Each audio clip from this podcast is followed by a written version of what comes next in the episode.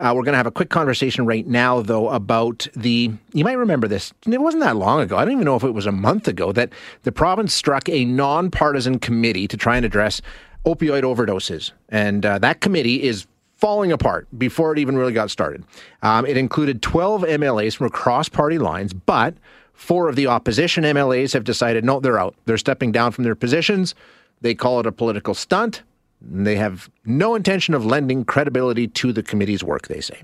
Now, two of the advocacy groups that are on the committee have done the same thing and said the same thing. Each and every and Moms Stop the Harm have decided they won't be involved with this committee either.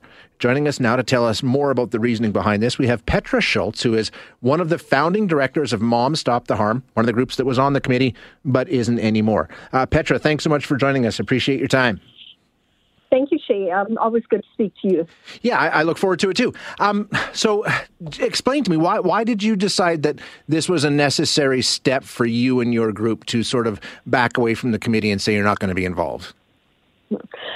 I say I had some reservations for, about the committee right from the start uh, because of some statements Minister Ellis made even before the committee was even struck his comments about safe supply. Um, he likened it to the overprescribing that we had um, uh, in the past. Um, we don't have that problem anymore. Actually, recent reports say that opioid prescribing is down to um, uh, yeah some of its lowest levels. Uh, um, some argue maybe maybe too low, but they liken safe supply to overprescribing, which is a totally wrong comparison because um, overprescribing was to often to people who shouldn't have had opioid in the first place and who were opioid naive, where a safe supply is for people who are currently using and are using problematically, are using street drugs and are at risk of dying. That's that's two totally different things. So that made me skeptical. Also, I participated in the, uh, the supervised consumption site review back in 2019. And eh, I must say, it was a deeply traumatic process, and the report that came out was uh, was proven flawed by uh, scientists that reviewed it, and none of the evidence that we presented, none of the words of the uh, hundreds of people who spoke in support ever made it into this report. So I was skeptical, but I thought, well, this is different. It's a bipartisan committee of the legislature. There are MLAs from both sides, um, at least. Uh, so um, I was prepared to engage in it. But then last week there was a statement from the UCP caucus announcing their speakers, uh, as they called it, saying that uh, they were focusing on experts and not radicals and activists.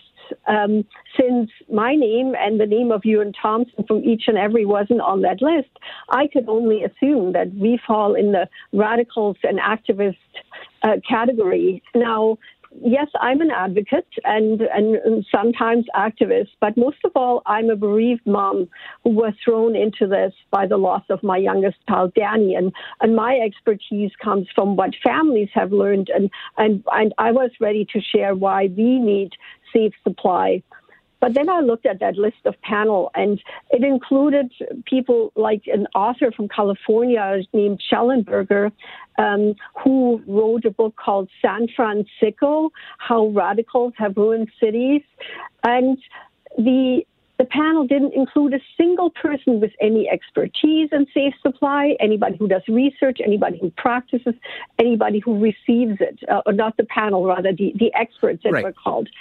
And um, that kind of was, um, at that point, I thought, no, I can't legitimize that process. Um, okay, two things. First of all, you're right. It was Calgary Cross MLA Mickey Amery who said the committee would, quote, follow the evidence and use the information provided by North America's leading experts, not the radicals or the activists, which, um, yeah, I mean, before you even get started, is a remarkably tone deaf thing to say. I agree with you 100%.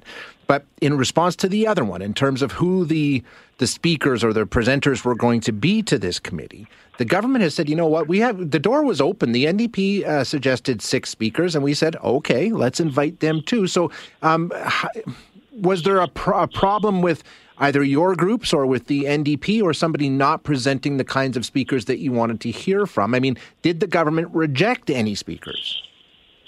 Well, Um, uh, the government didn't reject speakers, but the process they used was highly unusual because a committee like this that is supposed to look at the evidence on a topic, in this case, safe supply, um, it's not a it's not a hockey match where you have two opposing teams yeah. putting their best players up. It's supposed to look a process, and usually you get staffers from the ministry who look at okay, who are our experts in Alberta, and if you don't have any, who are the experts in Canada, and if you don't have anybody, who do we need to look at internationally? And that process wasn't followed at all. It was just the UCP putting their um, um, uh, so-called experts forward, and and the the NDP had put our names forward, um, but under the assumption that a normal committee process would be followed, also that normally the committee reviews the slate of speakers who speaks, who who provides written submission. I mean, you don't want to listen to 20 people. That's yeah. a that, that's that's a long time. So the entire uh, process of how such a committee should circumvent uh, should work was circumvented, and you can't look at you need to look at both sides of an issue to to get at the evidence and. Uh, everyone um, the UCP has put forward so far is against safe supply. There were no recommendations from the ministry staff. So uh, that, that process uh, derailed before it even properly began.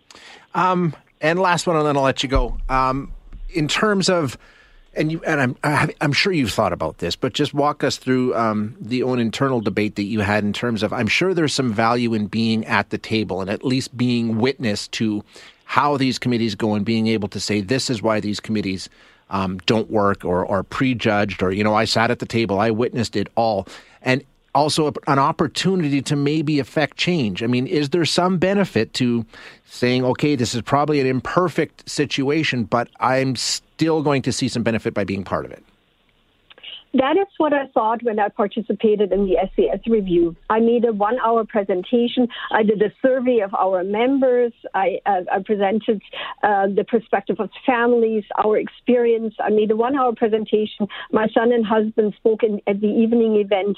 There were so many people that spoke, and uh, the report in the end omitted all of that information. So I wasn't confident to start with and but I was prepared, and I, I we have remained to be prepared. I'm happy to speak to any MLA. I'm happy to speak to the minister, the premier. I'm happy to speak to anybody about safe supply um, in in a fair and open dialogue. Uh, that that door remains open. Um, and um, I invite um, anyone who's interested to contact us and engage in a dialogue. And actually, we are looking at some possibilities of maybe having um, a, a, discussion panel on the topic uh, that we organize because I think it's important for Albertans to learn why we call for safe supply. I just looked at the data from Dr. Hinshaw to the committee. Um, overdose death rates between 21 and 2020, like from 2020 to 21 for January to October went up 34%. Imagine that, mm-hmm. 34%. Oh. And Edmonton and Lethbridge, where consumption sites were closed, are the highest hit cities. So we have to act at this, and we have to pull out all the stops. And if we what we have done in the past isn't working, we need to look at new ideas. Yeah, and I think we need to do something. And as we've said many times before, Petra, we got to do it now. I mean, we can't keep, you know, it's just, we're not making any headway. Uh, I appreciate your time. It's always a delight to chat, and uh, we'll talk again, Petra. Thanks so much. Yeah. Thank you so much, Shane. Thanks to your listeners. Okay. Talk to you later. That is Bye. Petra Schulz, who is uh, one of the founders of Moms Stop the Harm. And as you heard, she got into this mess not by choice, not even remotely close. Uh, she lost her own son to an opioid overdose and ever since has decided to try and work to prevent it and to save other lives. Uh, that's she's in it for all the right reasons.